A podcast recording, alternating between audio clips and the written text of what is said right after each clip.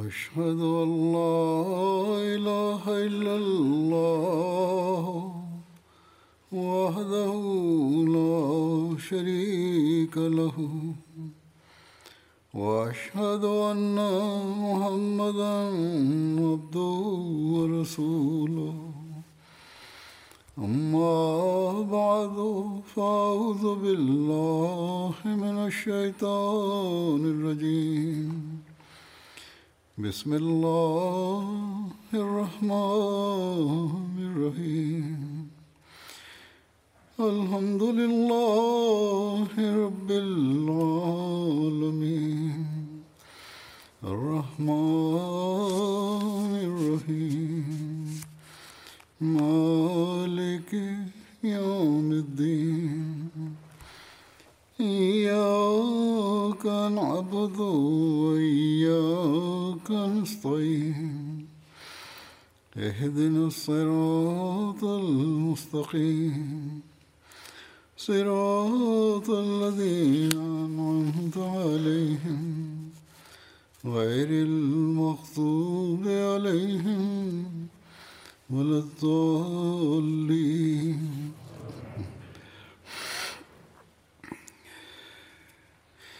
ولا تقولوا لمن يقتل في سبيل الله أموات بل أحياء ولكن لا تشعرون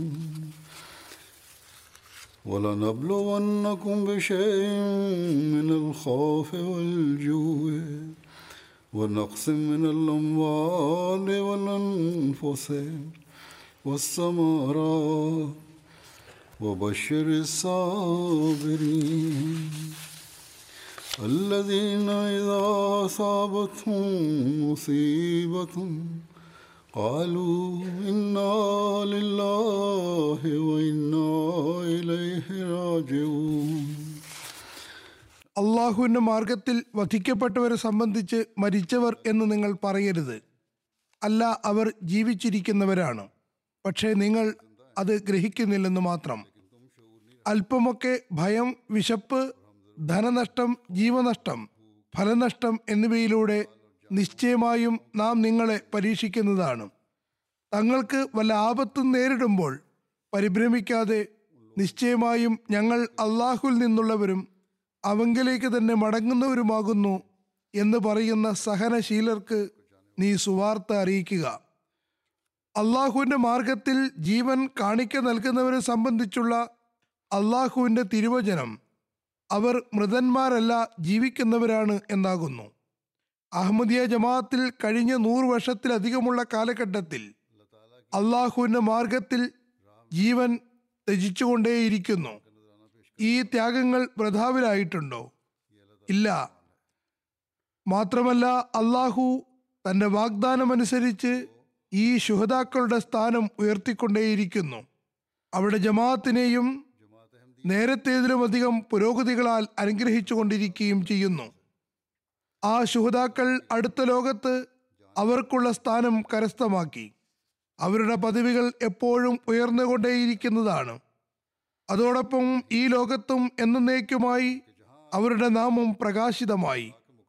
അവർ അള്ളാഹുവിൻ്റെ മാർഗത്തിൽ ജീവത്യാഗം ചെയ്തത് തങ്ങൾക്ക് വേണ്ടി മാത്രമല്ല, മറിച്ചത് ജമാഅത്തിൻ്റെ ജീവിതത്തിനും ഹേതുവായിക്കൊണ്ടിരിക്കുന്നു. ഇതുതന്നെയാണ് പിന്നിൽ വരുന്നവരുടെ ജീവിതത്തിനും പുരോഗതികൾക്കും നിമിത്തമായിക്കൊണ്ടിരിക്കുന്നതും. എന്നിരിക്കെ അവരെങ്ങനെയാണ് മൃതരാകുക? ഈ ജീവത്യാഗം ഹദ്രത്ത് സാഹിബ്സാദ അബ്ദുൽ ലത്തീഫ് ഷഹീദിൻ്റെ ത്യാഗം മുതലാണ് ആരംഭിച്ചത്. അഹമ്മദിയ ജമാഅത്തിൽ പൊതുവെ അഫ്ഗാനിസ്ഥാനിലും ഇന്ത്യൻ ഉപഭൂഖണ്ഡത്തിലുമുള്ള അഹമ്മദികളിലാണ് അതുണ്ടായിരുന്നത്. ആഫ്രിക്കയിലും ആത്മാർത്ഥനായ ഒരു അഹമ്മദി കോങ്കോ എന്ന സ്ഥലത്ത് തൻ്റെ ജീവൻ 2005-ൽ തികച്ചും ജമാഅത്തിനു വേണ്ടി മാത്രം കാണിക്കയായി സമർപ്പിക്കുകയുണ്ടായി. എന്നാൽ കഴിഞ്ഞ ദിവസം ആഫ്രിക്കൻ ഭൂഖണ്ഡത്തിലെ ബുർക്കിനോഫാസയിൽ അനുരാഗത്താലും കൂറിനാലും ആത്മാർത്ഥതയാലും വിശ്വാസത്താലും ദൃഢജ്ഞാനത്താലും നിർഭരരായ ജമാഅത്തംഗങ്ങൾ പൊതുവായി കാണിച്ച മാതൃക ആശ്ചര്യവഹമാണ്. അത് അനുപമമായ മാതൃകയാകുന്നു. അവർക്ക് മസീഹ് മൗദിന്റെ സത്യസാക്ഷ്യം നിരാകരിക്കാനും ഈസാ അലി ഇസ്ലാം ആകാശത്ത് ജീവിച്ചിരിപ്പുണ്ടെന്നും ആകാശത്ത് നിറങ്ങുമെന്നും അംഗീകരിക്കാനും അവസരം കൊടുത്തിരുന്നു. അങ്ങനെയായാൽ തങ്ങൾ ജീവൻ രക്ഷിക്കാമെന്ന് പറഞ്ഞു. എന്നാൽ വിശ്വാസത്താലും ദൃഢബോധ്യത്താലും നിർഭരരായ അവരുടെ ഈമാൻ പർവ്വതത്തെക്കാളും അധികം സുദൃഢമായിട്ടാണ് കാണപ്പെട്ടത്. അവർ മറുപടിയായി പറഞ്ഞു, ജീവൻ ഏതായാലും പോകേണ്ടതാണ്, ഇന്നല്ലെങ്കിൽ നാളെ. അത് രക്ഷിക്കാൻ വേണ്ടി ഞങ്ങൾ വിശ്വാസത്തിൽ കച്ചവടം നടത്താൻ തയ്യാറല്ല. ഏതൊരു സത്യമാണോ ഞങ്ങൾ കണ്ടത് അത് ഞങ്ങൾക്ക് ഉപേക്ഷിക്കാൻ കഴിയില്ല. അങ്ങനെ ഒന്നിനു ശേഷം മറ്റൊന്നായി അവർ തങ്ങളുടെ ജീവൻ ത്യജിക്കുകയുണ്ടായി. അവരുടെ സ്ത്രീകളും കുട്ടികളും ഈ കാഴ്ച കാണുന്നുണ്ടായിരുന്നു. ആരും തന്നെ അലമുറയിട്ടില്ല. ചുരുക്കത്തിൽ ഇവർ ആഫ്രിക്കയിൽ മാത്രമല്ല അഹമ്മദിയ ലോകത്ത് തന്നെ ഹസ്രത്ത് മസീഹ് മൗഊദ് അലി ഇസ്ലാമിൻ്റെ കാലഘട്ടത്തിലെ ഹസ്രത്ത് സാഹിബ് സദാ സാഹിബിൻ്റെ ത്യാഗത്തിന് ശേഷം തങ്ങളുടെ ത്യാഗങ്ങളുടെ പുതിയൊരു ചരിത്രമാണ് രചിച്ചത്. തങ്ങളുടെ ഭൗതിക ജീവിതങ്ങളെ ത്യജിച്ചുകൊണ്ട് അവർ ശാശ്വത ജീവിതം കരസ്ഥമാക്കുന്നവരായി മാറി. അവർ ജീവനും സമ്പത്തും സമയവും ത്യജിക്കാമെന്ന ശപഥം ചെയ്യുകയും അത് നിറവേറ്റുകയും ചെയ്തു. അത് നിറവേറ്റിയപ്പോൾ ആദ്യം വന്നവരെക്കാളും അവർ മുൻകടന്നുപോയി.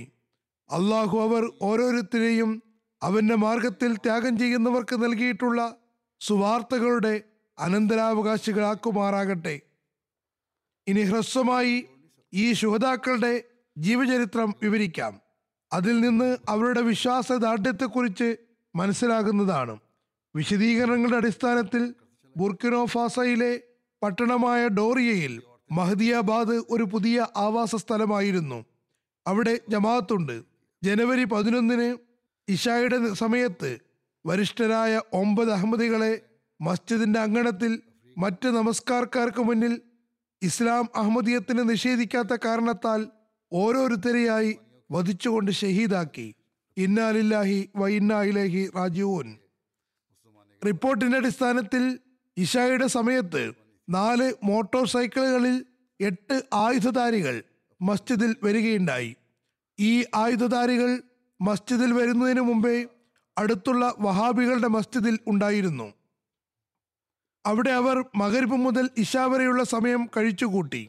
എന്നാൽ അവിടെ ആർക്കും ഒരു നഷ്ടവും വരുത്തിയില്ല, കാരണം അവർ അഹമ്മദികൾക്ക് വേണ്ടി മാത്രം വന്നതായിരുന്നു.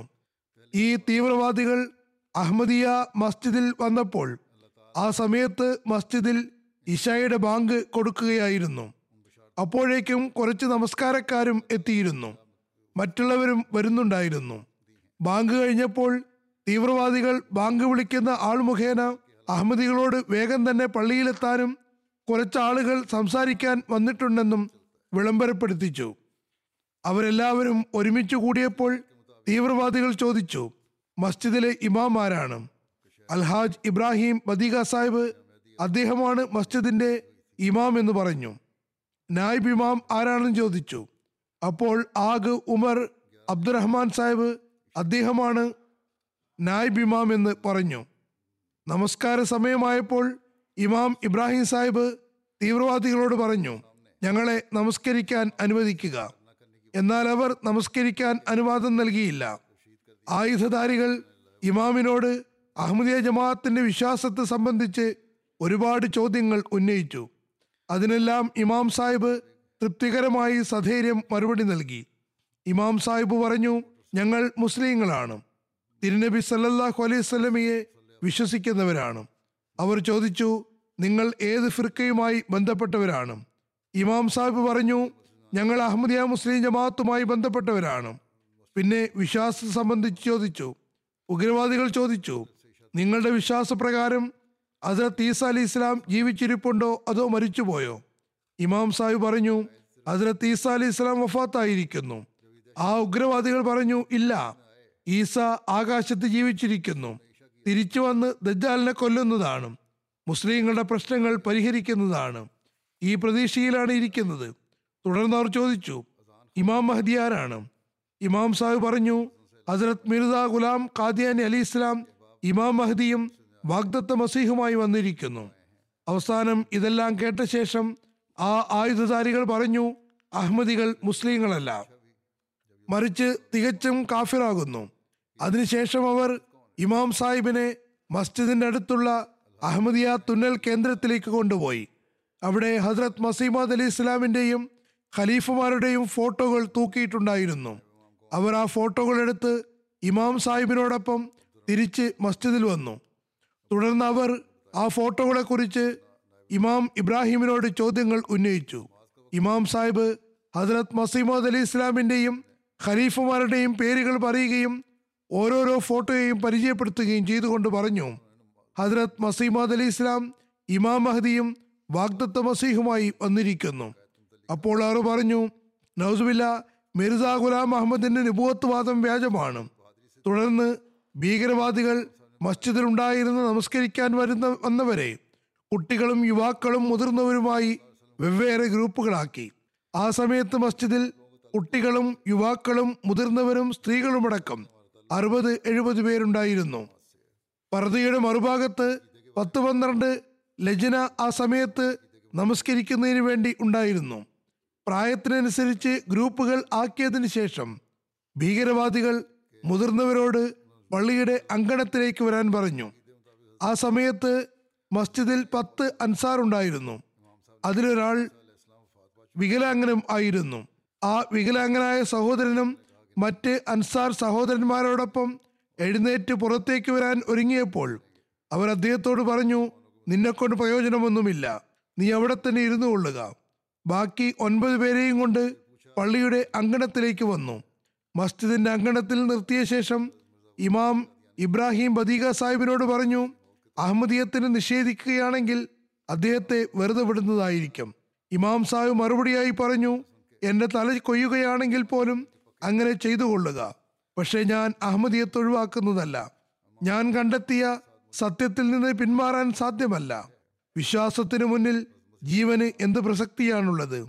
ഭീകരവാദികൾ ഇമാം സാഹിബിന്റെ കഴുത്തിൽ വലിയ കത്തിവെച്ചു. അദ്ദേഹത്തെ കിടത്തി അറുക്കാനാണ് ആഗ്രഹിച്ചത്. ഇമാം സാഹിബ് പ്രതിരോധിച്ചുകൊണ്ട് പറഞ്ഞു, ഞാൻ കിടന്നു മരിക്കുന്നതിനേക്കാളും നിന്നുകൊണ്ട് ജീവൻ നൽകാനാണ് ഇഷ്ടപ്പെടുന്നത്. അപ്പോൾ അവർ ഇമാം സാഹിബിന് നേർക്ക് നിറയൊഴിച്ചുകൊണ്ട് അദ്ദേഹത്തെ ഷഹീദാക്കി. ഏറ്റവും ആദ്യം ഇമാം അൽഹാജ് ഇബ്രാഹിം ബദീഗ സാഹിബിന്റെ ഷഹാദത്താണ് നടന്നത്. ഇമാം സാഹിബിനെ നിർദ്ദയം ഷഹീദാക്കിയതിനു ശേഷം മറ്റെല്ലാവരും ഭയന്നുകൊണ്ട് തങ്ങളുടെ വിശ്വാസത്തിൽ നിന്ന് പിന്മാറുമെന്നാണ് തീവ്രവാദികൾ കരുതിയത്. അങ്ങനെ അവർ അടുത്ത അഹമ്മദി സഹോദരനോട് പറഞ്ഞു, അഹമ്മദിയത്തിൽ നിന്ന് പിന്മാറണം, അല്ലെങ്കിൽ നിങ്ങളുടെ ഇമാമിന്റെ അവസ്ഥ തന്നെയായിരിക്കും നിങ്ങൾക്കും ഉണ്ടാകുക. ആ സഹോദരൻ വളരെ ധൈര്യത്തോടെയും സ്ഥൈര്യത്തോടെയും പറഞ്ഞു, അഹമ്മദിയത്തിൽ നിന്ന് പിന്മാറാൻ സാധ്യമല്ല. ഏത് മാർഗത്തിലാണോ ഞങ്ങളുടെ ഇമാം ജീവൻ നൽകിയത്, ഞങ്ങളും അതേ മാർഗത്തിലൂടെ ചരിക്കുന്നതാണ്. അപ്പോൾ അവർ അദ്ദേഹത്തെയും നിറയൊഴിച്ച് ഷഹീദാക്കി. തുടർന്നുള്ള ഓരോരുത്തരോടും ഇമാം മഹദിയെ നിഷേധിക്കണമെന്നും അഹമ്മദിയത്ത് ഒഴിവാക്കണമെന്നും അങ്ങനെയായാൽ അവരൊന്നും ചെയ്യുകയില്ല എന്നും ജീവനോട് വിടുമെന്നും പറഞ്ഞു. പക്ഷേ എല്ലാ അഹമ്മദികളും പർവ്വത സമാനമായ സ്ഥൈര്യം പ്രകടിപ്പിച്ചുകൊണ്ട് ധൈര്യപൂർവ്വം സ്ഥൈര്യപൂർവ്വം ഷഹാദത്തിനെ ആലിംഗനം ചെയ്ത് സ്വീകരിച്ചു. ഒരാൾ പോലും അല്പം പോലും ദൗർബല്യം കാണിച്ചില്ല. അഹമ്മദിയത്തിനെ നിഷേധിച്ചുമില്ല. ഒന്നിനു ശേഷം മറ്റൊന്നായി അവർ ഷഹീദായിക്കൊണ്ടിരുന്നു. എന്നാൽ ആരുടെയും ഈമാൻ ചഞ്ചലപ്പെട്ടില്ല. എല്ലാവരും ഒന്നിനേക്കാളൊന്ന് മികച്ച രീതിയിൽ ഉറച്ച വിശ്വാസവും ധൈര്യവും പ്രകടിപ്പിച്ച് വിശ്വാസത്തിന്റെ പതാക ഉയർത്തിക്കൊണ്ട് അള്ളാഹുവിന്റെ തിരുസവിധത്തിൽ തങ്ങളുടെ ജീവൻ സമർപ്പിച്ചു. ഓരോ ഷഹീദിനെയും ചുരുങ്ങിയത് 3 നിറയൊഴിച്ചു. ആ ശുഹദാക്കളിൽ 2 പേർ ഇരട്ട സഹോദരന്മാർ ആയിരുന്നു. 8 പേരെ ഷഹീദാക്കി കഴിഞ്ഞപ്പോൾ അവസാനം 44 വയസ്സുള്ള ഉമർ ആഗ് അബ്ദുറഹ്മാൻ സാഹിബ് ബാക്കിയായി. പ്രായത്തിന്റെ അടിസ്ഥാനത്തിൽ ശുഹദാക്കളിൽ ഇദ്ദേഹമായിരുന്നു ഏറ്റവും ചെറുത്.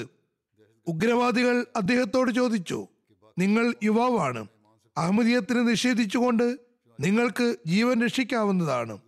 അപ്പോൾ അദ്ദേഹം ധൈര്യപൂർവ്വം മറുപടി നൽകിക്കൊണ്ട് പറഞ്ഞു, ഏത് മാർഗത്തിലൂടെയാണോ എന്നെ മുതിർന്ന ആളുകൾ ജീവൻ ത്യാഗം ചെയ്തത്, അത് സത്യമാർഗമാകുന്നു.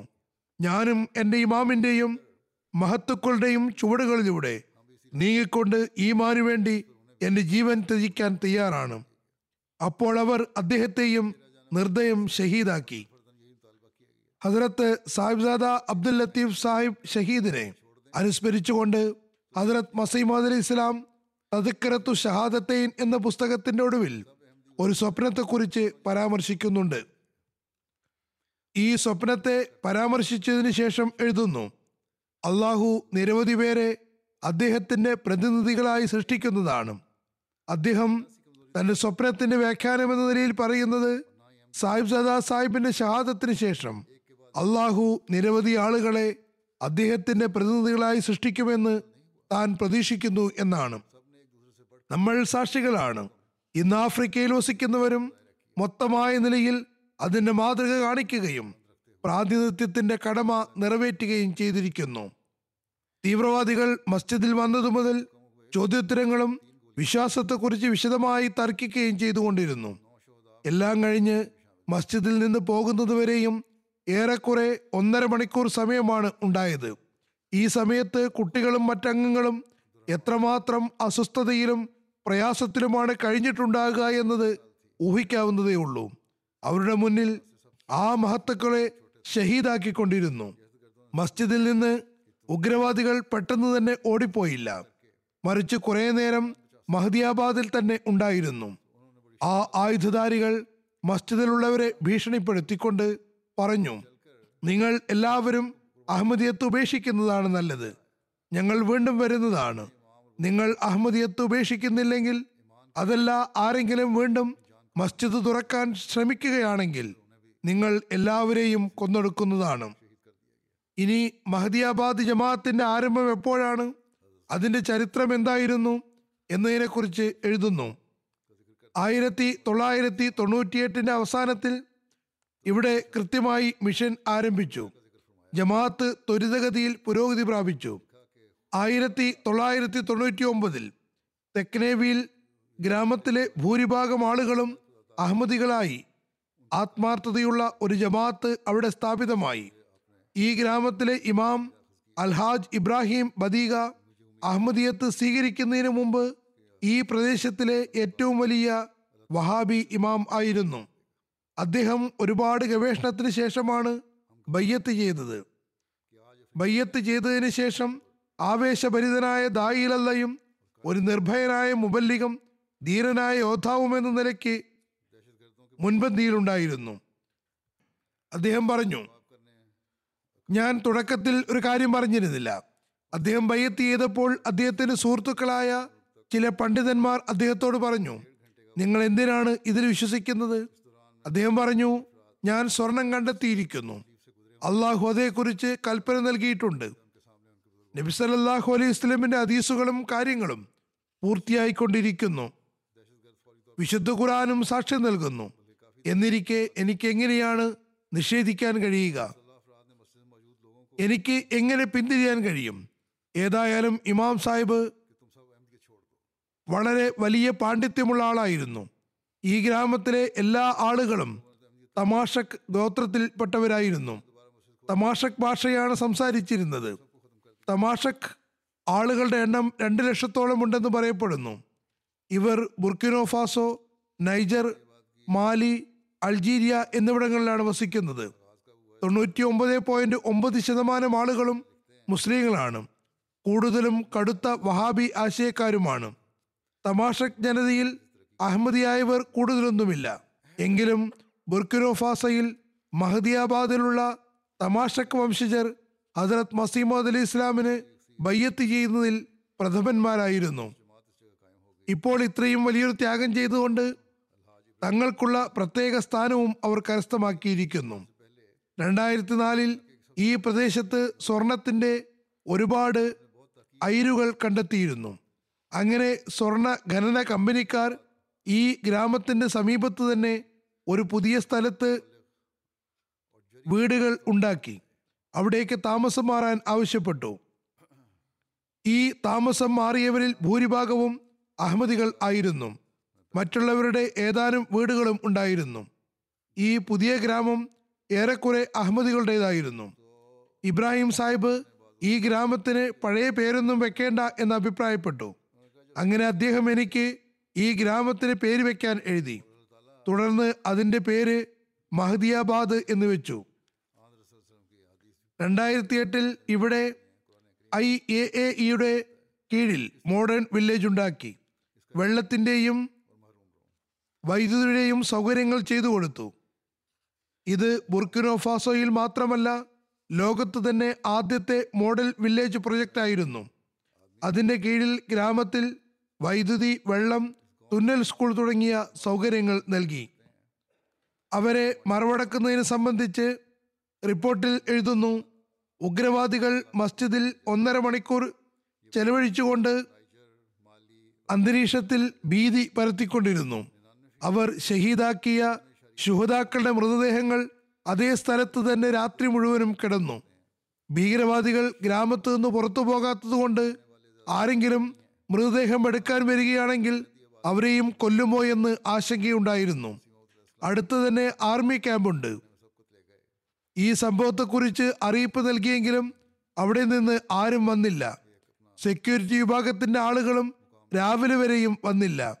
ശുഹദാക്കളുടെ കബറടക്കം ജനുവരി 12-ന് രാവിലെ 10 മണിക്ക് മഹ്ദിയാബാദിൽ തന്നെ നടത്തി. ഇവരിൽ ഓരോരുത്തരുടെയും ചരിത്രം ചുരുങ്ങിയ നിലയിൽ വിവരിക്കാം. ഇമാമായിരുന്ന അൽഹാജ് ഇബ്രാഹിം ബദീഗ സാഹിബിനെ കുറിച്ച് ആദ്യം പറഞ്ഞു കഴിഞ്ഞതാണ്. ഷഹാദത്ത് വേളയിൽ അദ്ദേഹത്തിൻ്റെ പ്രായം 68 ആയിരുന്നു. പഠന ആവശ്യാർത്ഥം സൗദി അറേബ്യയിലും താമസിച്ചിട്ടുണ്ട്. തമാഷക് ഭാഷയിൽ വളരെ വലിയ പണ്ഡിതനായിരുന്നു. ഈ ഭാഷയിൽ വിശുദ്ധ ഖുർആന്റെ വ്യാഖ്യാതാവുമായിരുന്നു. അദ്ദേഹം 1999-ൽ ബയ്യത്ത് ചെയ്ത് അഹമ്മദിയത്ത് സ്വീകരിക്കുന്നതിന് മുമ്പ് ഇമാം ഇബ്രാഹിം ബദീഗ സാഹിബ് നിരവധി ഗ്രാമങ്ങളുടെ ചീഫ് ഇമാം ആയിരുന്നു. ഈ പ്രദേശത്തിലെ മറ്റ് പണ്ഡിതന്മാർ അദ്ദേഹത്തിൻ്റെ അടുത്ത് വന്നിരിക്കുന്നതും വിജ്ഞാനം കരസ്ഥമാക്കുന്നതും തങ്ങളുടെ ഭാഗ്യമായി കരുതിയിരുന്നു.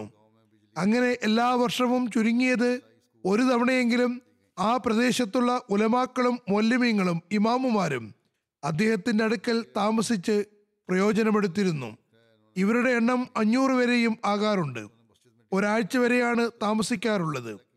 പറയപ്പെടുന്നു, ഈ പ്രദേശത്തിലെ ഉലമാക്കളുടെയും ഇമാമുമാരുടെയും വാർഷിക യോഗം അദ്ദേഹത്തിൻ്റെ അടുക്കലാണ് നടത്തിയിരുന്നത്.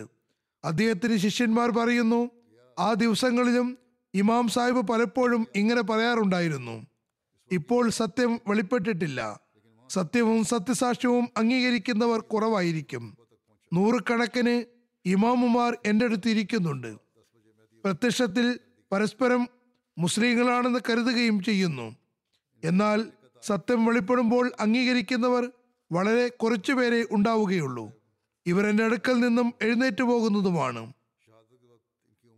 നന്മയും തക്വയും ജ്ഞാനവും ഉണ്ടായിരുന്നതുകൊണ്ട് സത്യം വെളിപ്പെടാനുണ്ട് എന്നും അതിനുശേഷം പ്രവാചക വിരോധികളുടെ ശീലമനുസരിച്ച് ഇവർ എതിർക്കുമെന്നും കാലഘട്ടത്തിൻ്റെ അവസ്ഥകളെ കുറിച്ച് അദ്ദേഹം വിലയിരുത്തുകയുണ്ടായി. മാത്രമല്ല, സത്യം എപ്പോൾ വെളിപ്പെട്ടാലും താനത് അംഗീകരിക്കുമെന്നും അദ്ദേഹം മനസ്സിൽ ഉറപ്പിച്ചിരുന്നു. 1998-ൽ ഡോറിയയിൽ അഹമ്മദിയ മിഷൻ ഹൗസ് ആരംഭിച്ചപ്പോൾ ഇമാം ഇബ്രാഹിമിനും അഹമ്മദിയ സന്ദേശത്തിൻ്റെ അറിവ് കിട്ടി.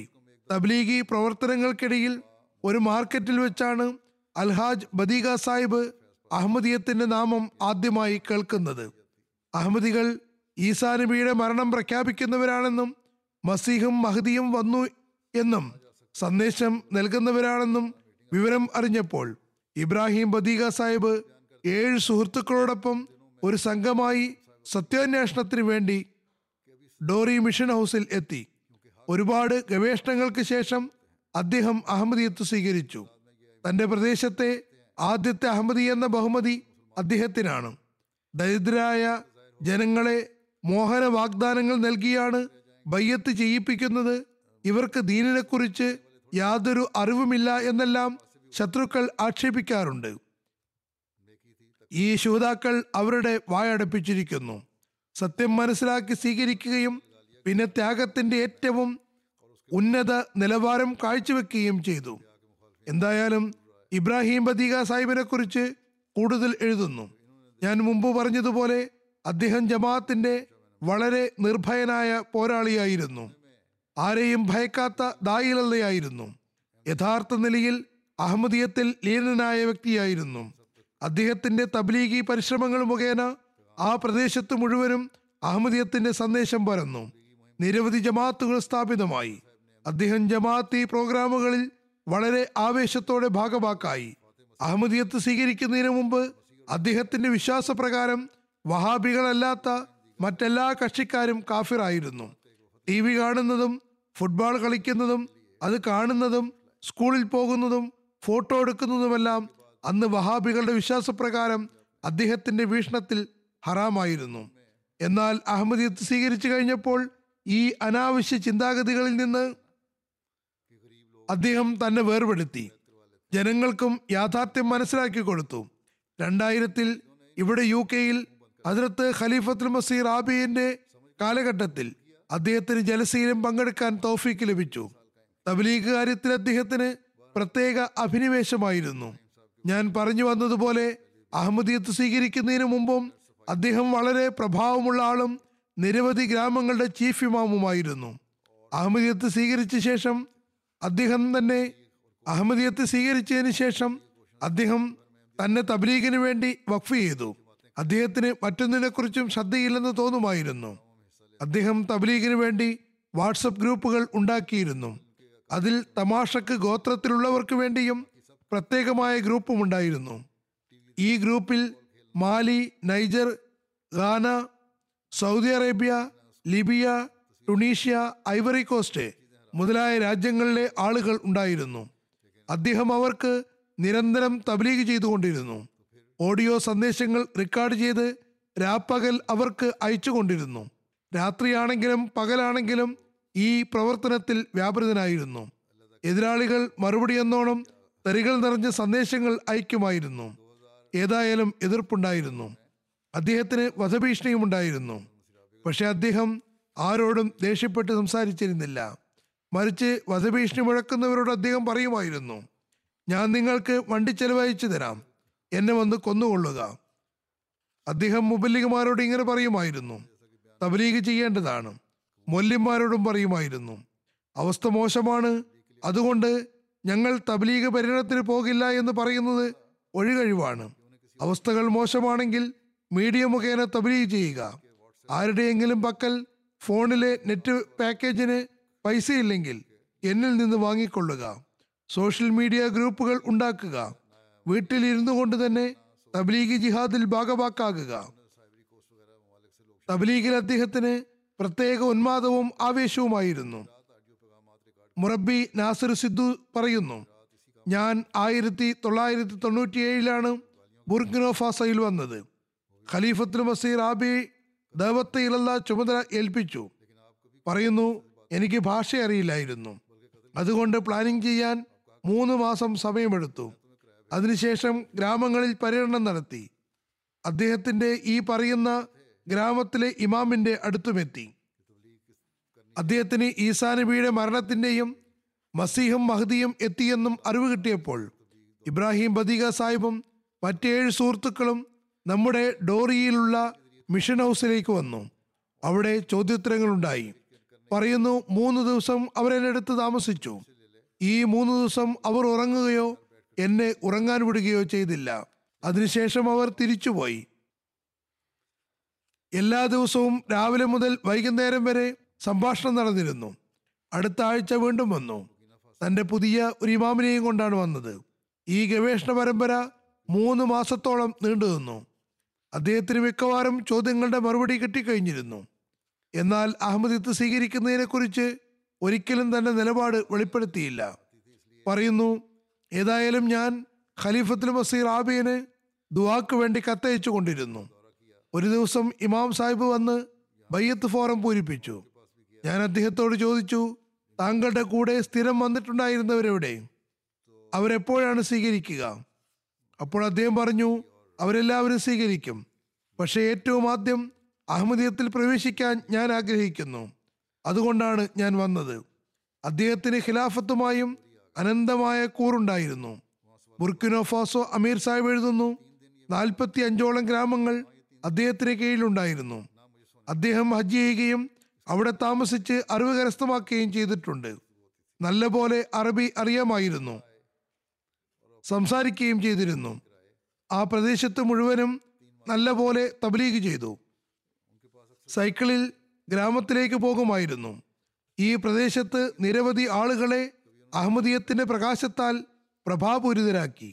അദ്ദേഹം മുഖേന ഈ പ്രദേശത്തുള്ള വലിയ വലിയ പണ്ഡിതന്മാർ അഹമ്മദിയത്തിൽ പ്രവേശിച്ചു. ഇവിടെയുള്ള അധികം ജമാത്തുകളും അദ്ദേഹത്തിന്റെ ശ്രമപരമായിട്ടാണ് ഉണ്ടായത്.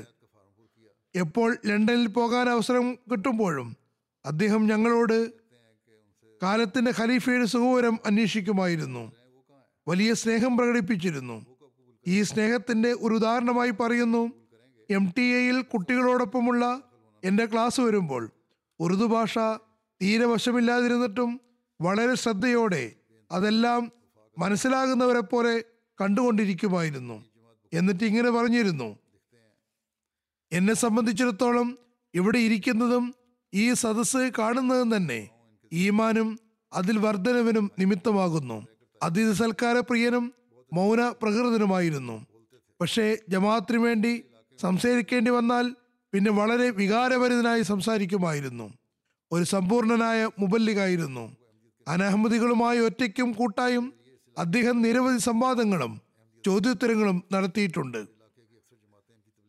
ഇനി അവിടെയുള്ള മറ്റൊരു മുറബി മുഹിബുല്ല സാഹിബ് പറയുന്നു, എനിക്ക് ഈ മഹത്തുക്കളെയെല്ലാം അറിയാം, കാരണം ഞാൻ അവിടെ അധികവും പോകുമായിരുന്നു.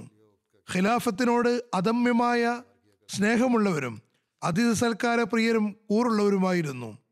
പറയുന്നു, യുവാക്കൾ പകൽ മുഴുവനും ജോലിയിലായിരിക്കും. മുതിർന്ന ഈ ആളുകൾ മസ്ജിദിന്റെ മട്ടുപ്പാവിലിരുന്ന് MTA കാണുമായിരുന്നു. പറയുന്നു, അവരുടെ ഷഹാദത്തുണ്ടായപ്പോൾ ഉടൻ തന്നെ ഞങ്ങളുടെ മുതിർന്ന ആളുകളെ ഇത്തരത്തിൽ ഷഹീദാക്കിയിരിക്കുന്നു എന്ന് പറഞ്ഞ് ഒരു യുവാവിന്റെ ഫോൺ വന്നു. അവരോട്, നിങ്ങൾ അഹമ്മദിയത്തിൽ നിന്ന് പിന്മാറുകയാണെങ്കിൽ ഞങ്ങൾ നിങ്ങളെ വെറുതെ വിടാമെന്ന് പറയുന്നു. പക്ഷെ അവർ ഷഹാദത്തിന് മുൻഗണന നൽകി. ആ യുവാവ് പറയുകയാണ്, അവർ ഞങ്ങളെ മുഴുവനും ഷഹീദാക്കുകയാണെങ്കിലും ഞങ്ങൾ അഹമ്മദിയത്തിൽ നിന്ന് പിന്മാറുന്നതല്ല. ഇവരെല്ലാവരും അൻസാറായിരുന്നു. ആ യുവാവ് പറയുന്നു, ഇവരെല്ലാവരും അൻസാറായിരുന്നു, എന്നാൽ ഞങ്ങൾ ഖുദ്ദാമിനെയും ലജ്നയെയും മറ്റും ഷഹീദാക്കുകയാണെങ്കിലും ഞങ്ങൾ അഹമ്മദിയത്ത് ഉപേക്ഷിക്കുന്നതല്ല, ഇൻഷാ അല്ലാ. ഈ ആത്മാവാണ് അദ്ദേഹം ഈ ആത്മാർത്ഥരായ ജമാഅത്തിനുള്ളിൽ ഉണ്ടാക്കിയത്. മുതിർന്ന ആളുകൾക്ക് തർബിയത്തുണ്ടാകുമ്പോൾ അവിടെ ആവേശവും വിശ്വാസവും ഉടലെടുക്കുന്നതാണ്. പ്രാദേശിക മുബല്ലിഗ് മായിക തേജാൻ സാഹിബ് പറയുന്നു, ഇമാം ഇബ്രാഹിം സാഹിബിന് വധഭീഷണി കിട്ടിക്കൊണ്ടേയിരുന്നു. ഷഹാദത്തിന് കുറച്ച് ദിവസങ്ങൾക്ക് മുമ്പ് അദ്ദേഹം എന്നോട് പറഞ്ഞു, എനിക്ക് വധഭീഷണി കിട്ടിക്കൊണ്ടിരിക്കുന്നു, ഇവരെന്നെ വധിക്കുന്നതാണ്. അദ്ദേഹത്തിന്റെ സൽസ്വഭാവത്തെക്കുറിച്ച് പറയുന്നു, അദ്ദേഹം കുടുംബത്തോടും ബന്ധുക്കളോടും വളരെ നല്ല രീതിയിൽ പെരുമാറിയിരുന്നു. എല്ലാവരോടും സഹാനുഭൂതി കാണിക്കുന്നത് അദ്ദേഹത്തിന്റെ സ്വഭാവമായിരുന്നു. മറ്റുള്ളവർക്ക് വേണ്ടി ത്യാഗം ചെയ്യുന്നതും ത്യാഗസന്നദ്ധതയും പ്രകടമായ സ്വഭാവമായിരുന്നു. ഈ പ്രദേശത്തുള്ള വളരെ ബഹുമാന്യനായ വ്യക്തിത്വമായിരുന്നു. ജനങ്ങൾ അദ്ദേഹത്തെ വളരെയേറെ ആദരിച്ചിരുന്നു. ഇബ്രാഹിം സാഹിബ് എന്തെങ്കിലും തീരുമാനമെടുക്കുകയോ പറയുകയോ ചെയ്താൽ ജനങ്ങൾ അതിനെ വിലമതിക്കുകയും അംഗീകരിക്കുകയും ചെയ്തിരുന്നു. അദ്ദേഹത്തിന് നിരവധി ശിഷ്യന്മാർ ഉണ്ടായിരുന്നു. അവരിൽ ചിലർ നമ്മുടെ അയൽ രാജ്യങ്ങളിൽ ഇമാമുമാരും മൗലവിമാരുമായി സേവനമനുഷ്ഠിക്കുന്നു. ബുർക്കിനോ ഫാസോയിലെ പ്രാദേശിക മിഷണറി എന്നീ നിലകളിൽ ഒരുപാട് പേർ പ്രവർത്തിക്കുന്നുണ്ട്. നന്മയിൽ മുന്നേറുന്ന കാര്യത്തിലും മറ്റുള്ളവർക്ക് ഒരു മാതൃകയായിരുന്നു. ജമാഅത്തിന് മുന്നിൽ എന്ത് ആഹ്വാനമുണ്ടായാലും അതിലേറ്റവും ആദ്യം സ്വയം ഭാഗഭാക്കാകുമായിരുന്നു. എന്തെങ്കിലും സാമ്പത്തിക ആഹ്വാനമുണ്ടാക്കുമ്പോൾ ഏറ്റവും ആദ്യം അതിൽ പങ്കാളിയാകുമായിരുന്നു.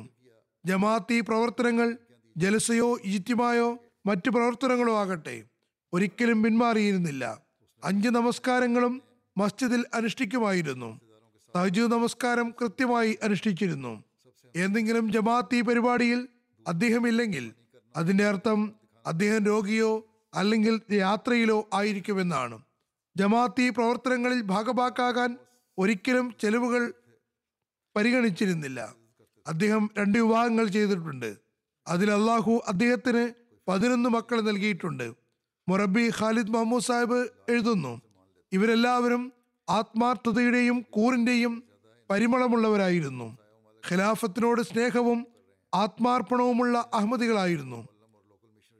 2008-ൽ ഞാൻ ഖിലാഫത്ത് ജൂബിലിയുടെ വർഷം ഘാനയിൽ പര്യടനത്തിന് പോവുകയും അവിടെ ജലസയിൽ പോകുകയും ചെയ്തിരുന്നു. ആയിരക്കണക്കിന് അഹമ്മദികൾ ബുർക്കിനോ ഫാസോ, മാലി തുടങ്ങിയ സ്ഥലങ്ങളിൽ നിന്ന് എന്നെ കാണാൻ വന്നിരുന്നു. ആ സന്ദർഭത്തിൽ ഘാന ജമാഅത്ത് ആതിഥ്യവും താമസ സൗകര്യവും നല്ല രീതിയിൽ ഒരുക്കിയിരുന്നു. എങ്കിലും ഡോറിയിൽ നിന്ന് വന്നിരുന്ന ഈ ഏതാനും സഹോദരങ്ങൾക്ക് ഭക്ഷണം കിട്ടുന്നത് വൈകുകയോ ഭക്ഷണം കിട്ടാതിരിക്കുകയോ ഉണ്ടായി. പിന്നെ കുറേ നേരത്തിന് ശേഷം രാത്രി മാർക്കറ്റിൽ നിന്ന് വാങ്ങിക്കൊടുക്കുകയാണ് ഉണ്ടായത്. അപ്പോൾ ഞാൻ മുറബി സാഹിബിനോട് അവരെ കണ്ട് സമാപനം ചെയ്യാനും എൻ്റെ ഭാഗത്ത് നിന്ന് അവർക്ക് സ്നേഹം അറിയിക്കാനും പറഞ്ഞു. പക്ഷേ അവിടെ ഉണ്ടായിരുന്നവരെല്ലാം ഏകസ്വരത്തിൽ പറഞ്ഞു, ഞങ്ങൾ കാലത്തിൻ്റെ ഖലീഫയെ കാണാനും കൂടിക്കാഴ്ചയ്ക്കും വേണ്ടിയാണ് വന്നത്. ഞങ്ങൾ കാണുകയും കൂടിക്കാഴ്ച നടത്തുകയും ചെയ്തപ്പോൾ ഞങ്ങളുടെ ക്ഷീണവും വിശപ്പുമെല്ലാം ഇല്ലാതായിരിക്കുന്നു. ഞങ്ങൾക്ക് യാതൊരു പരാതിയുമില്ല. മാത്രമല്ല, ഞങ്ങൾ കൂടിയിരുന്ന് മുലാഖാത്തിനെ കുറിച്ച് സംസാരിക്കുകയും അതിൽ ആനന്ദം കൊള്ളുകയുമാണ്. ഏതായിരുന്നാലും ഞാനും ആ സമയത്ത് അസ്വസ്ഥനായിരുന്നു. കാരണം ഇവർ നീണ്ട യാത്ര കഴിഞ്ഞ് വന്നവരാണ്. ഒരുപാട് ആളുകൾ ആ സമയത്ത് സൈക്കിളിലാണ് വന്നിരുന്നത്. അവർക്കുള്ള സംവിധാനം ഉണ്ടായിരുന്നില്ല. പെട്ടെന്ന് തന്നെ ഏർപ്പാടുകൾ ചെയ്യാൻ ശ്രമിക്കുകയുണ്ടായി. പക്ഷേ മറുഭാഗത്ത് അവരുടെ ആത്മാർത്ഥതയും കൂറും അത്ഭുതാവഹമായിരുന്നു. ആ സമയത്തും എനിക്ക് അവരുടെ സന്ദേശം ലഭിച്ചിരുന്നു. ഞാൻ ആ സമയത്തും ആശ്ചര്യപ്പെട്ടു പോയി, അവരെത്ര ഉറച്ച വിശ്വാസികളാണ്. മൊല്ലിം അൽഹാജ് മഹ്മൂദ് ഡക്കോ സാഹിബ് പറയുന്നു, ഷെരീഫ് ഓദേ സാഹിബ് ബെനിനിൽ പര്യടനത്തിന് വന്നപ്പോൾ ഇമാം സാഹിബ് ബുർക്കിനോ ഫാസോയിൽ നിന്ന് ബസ്സിൽ രാത്രി യാത്ര ചെയ്ത് 1000 കിലോമീറ്റർ താണ്ടി രാവിലെ 3 മണിക്ക് അവിടെ എത്തി. 30 മണിക്കൂറുകൾ ദുഷ്കരമായ യാത്രയായിരുന്നു. അവിടെ റോഡുകളും അത്ര നല്ലതല്ലായിരുന്നു. പക്ഷെ അദ്ദേഹം നല്ല സന്തോഷത്തിലായിരുന്നു. വീണ്ടും മുന്നോട്ട് യാത്രയുണ്ടായിരുന്നു. അത് അദ്ദേഹത്തോടൊപ്പം ചെയ്തു. എല്ലാ പ്രോഗ്രാമുകളിലും പങ്കെടുക്കുകയും ചെയ്തു. ജമാഅത്തി സേവനത്തിന് ഒരു പ്രത്യേക ആവേശമായിരുന്നു. ബെനിനിൽ ഉള്ള മസ്ജിദുകൾ കണ്ടപ്പോൾ വളരെ സന്തോഷത്തോടു കൂടി പറഞ്ഞു, നോക്കുക, ഇതും ഹദ്റത്ത് മസീഹ് മൗഊദ് ഇസ്ലാമിൻ്റെ സത്യത്തിനുള്ള ഒരു തെളിവാകുന്നു. അതുപോലെ അനഹമ്മദികളോടുള്ള സംവാദത്തിലും അദ്ദേഹം വളരെ സാഹിത്യ ചാതുരിയോടെ പ്രഭാഷണങ്ങൾ നടത്തി. ഷെരീഫ് ഔദാ സാഹിബുമായും മൗലവിമാരുടെ സംവാദമുണ്ടായിരുന്നു. ആ സമയത്ത് അവരെന്തോ തെറ്റായ കാര്യം പറഞ്ഞപ്പോൾ അദ്ദേഹം എഴുന്നേറ്റ് ദേഷ്യത്തിൽ മറുപടി നൽകാൻ ആഗ്രഹിച്ചു. എന്നാൽ അദ്ദേഹത്തെ നിശബ്ദനാക്കിയപ്പോൾ ഉടൻ തന്നെ ഇരിക്കുകയും ചെയ്തു. തുടർന്ന് അനഹമ്മദികൾ പറഞ്ഞു, നിങ്ങൾ ഞങ്ങളെ മുസ്ലിങ്ങളാണെന്ന് മനസ്സിലാക്കുന്നു എങ്കിൽ ഞങ്ങളുടെ പിന്നിൽ നമസ്കരിക്കുക. ആ സമയത്ത് അദ്ദേഹം എഴുന്നേറ്റ് എന്ന് പറഞ്ഞു, ഞങ്ങളെ കാഫിറെന്ന് പറയുകയും ഞങ്ങളുടെ ഇമാമിനെ സ്വീകരിക്കാൻ തയ്യാറാകാതിരിക്കുകയും ചെയ്യുന്നവരുടെ പിന്നിൽ ഞങ്ങൾക്ക് എങ്ങനെയാണ് നമസ്കരിക്കാൻ കഴിയുക? ഹദ്റത്ത് മസീഹ് മൗഊദ് ഇസ്ലാം കാലത്തിൻ്റെ ഇമാമാണെന്ന് അംഗീകരിക്കുകയാണെങ്കിൽ ഞങ്ങളെങ്ങനെ നമസ്കരിക്കുന്നതുമാണ്? ബെനിനിലെ ഒരു പ്രാദേശിക റിട്ടയേർഡ് മൊല്ലിം പറയുന്നു, അദ്ദേഹം കാലത്തിൻ്റെ ഖലീഫയോടുള്ള സ്നേഹത്തിനുള്ള ഒരു ജീവൽ ചിത്രമായിരുന്നു. അദ്ദേഹം പറയുമായിരുന്നു, എനിക്ക് ഒരു പാകിസ്ഥാനി മുബല്ലിഗാണ് അഹമ്മദിയത്തിൻ്റെ സന്ദേശം നൽകിയത്. ഞാൻ ആ ദിവസം മുതൽ അഹമ്മദിയായിരിക്കുന്നു. ലോകത്തിൻ്റെ മോശം ഖിലാഫത്ത് വ്യവസ്ഥിതിയുമായി മാത്രം ബന്ധപ്പെട്ടിരിക്കുന്നു എന്നും അതുതന്നെയാണ് യഥാർത്ഥ വഴിയെന്നും ഞാൻ പഠിച്ചിരിക്കുന്നു. മരണശ്വാസം വരെയും ഞാനതിൽ നിലനിൽക്കുന്നതുമാണ്. മൊല്ലിം സാഹിബ് പറയുന്നു, അദ്ദേഹം പറഞ്ഞത് യഥാർത്ഥത്തിൽ ചെയ്തു കാണിക്കുകയും ചെയ്തു. ബെനിനിലെ പ്രാദേശിക മൊല്ലിം ഈസ സാഹിബ് പറയുന്നു, എനിക്കൊരു നീണ്ടകാലമായി അദ്ദേഹവുമായി ബന്ധമുണ്ട്. അദ്ദേഹം ആരോടും തർക്കമുള്ള മനുഷ്യനായിരുന്നില്ല. അദ്ദേഹം എല്ലാ കർമ്മങ്ങളിലും മുൻപന്തിയിലുണ്ടായിരുന്ന യഥാർത്ഥ അഹമ്മദിയായിരുന്നു. തബ്ലീഗിലും ചന്തയിലും എല്ലാ കാര്യത്തിലും പ്രഥമനായിരുന്നു. അതുകൊണ്ട് തന്നെയാണ് മറ്റ് 8 അൻസാറുകൾ അദ്ദേഹത്തിൻ്റെ മുന്നിൽ ലബ്ബൈക്ക് പറഞ്ഞുകൊണ്ട് തങ്ങളുടെ ജീവൻ അള്ളാഹുവിൻ്റെ സവിധത്തിൽ ത്യജിക്കുന്നവരായത്. ബുർക്കിനോ ഫാസോ ജാമിയ പ്രിൻസിപ്പൽ എഴുതുന്നു, ആരൊരാൾ സ്വപ്നം കണ്ടിരുന്നു. അപ്പോൾ ഖലീഫത്തുൽ മസീഹ് റാബി ജമാഅത്ത് അമീറിന് ഇങ്ങനെ എഴുതി, സ്വപ്നം അനുഗ്രഹീതമാണ്. അതിനർത്ഥം ആ രാജ്യത്തിൻ്റെ മണ്ണ് ഫലഭൂയിഷ്ടമാണ്. എൻ്റെ പര്യടനത്തിന് ശേഷം ഇൻഷാ അല്ലാഹ് അത് സത്യത്തെ സ്വീകരിച്ചുകൊണ്ട് പ്രകാശത്താൽ ശോഭിതമാകും. അള്ളാഹു അങ്ങനെ തന്നെ ആക്കുമാറാകട്ടെ. ഞാൻ മനസ്സിലാക്കുന്നത് അവിടെ ഖലീഫത്തുൽ മസീഹ് റാബിന്റെ പര്യടനം ഉണ്ടായില്ല. ഏതായാലും 2004-ൽ ഞാൻ അവിടെ സന്ദർശനത്തിന് പോയി. അതിനുശേഷം ബുർക്കിന ഫാസോയുടെ മണ്ണിൽ അഹമ്മദിയത്തിന്റെ വിത്ത് വിതയ്ക്കപ്പെട്ടിരുന്നു. ഇനി അത് വേഗം തന്നെ ശാശ്വത ഫലങ്ങൾ നൽകുമെന്ന് എനിക്ക് പൂർണ്ണമായും ഉറപ്പുണ്ടായിരുന്നു. ബുർക്കിന ഫാസോയിലെ ജനങ്ങൾ തീർച്ചയായും വളരെ മഹത്തുക്കളാകുന്നു. അള്ളാഹു അവരെ അഹമ്മദിയത്തിന് പ്രകാശം കൊണ്ട് പ്രശോഭിതരാക്കിയതിൽ ഞാൻ സന്തോഷവാനാണ്. ഞാൻ ബുർക്കിന ഫാസോയിലെ ജമാഅത്ത് അംഗങ്ങളിൽ കണ്ട ഉണർവ് അത്ഭുതാവഹമാണ്. വരുന്ന 2-3 വർഷങ്ങൾക്കകം പര്യടനത്തിന്റെ അതിമഹത്തായ ഫലങ്ങൾ വെളിപ്പെടുകയും ജമാഅത്ത് ത്വരിതഗതിയിൽ പുരോഗതി പ്രാപിക്കുകയും ചെയ്യും ഇൻഷാ അല്ലാ. ഇത് ഞാൻ എൻ്റെ സന്ദർശനത്തിന് ശേഷം അവർക്ക് എഴുതിയതായിരുന്നു.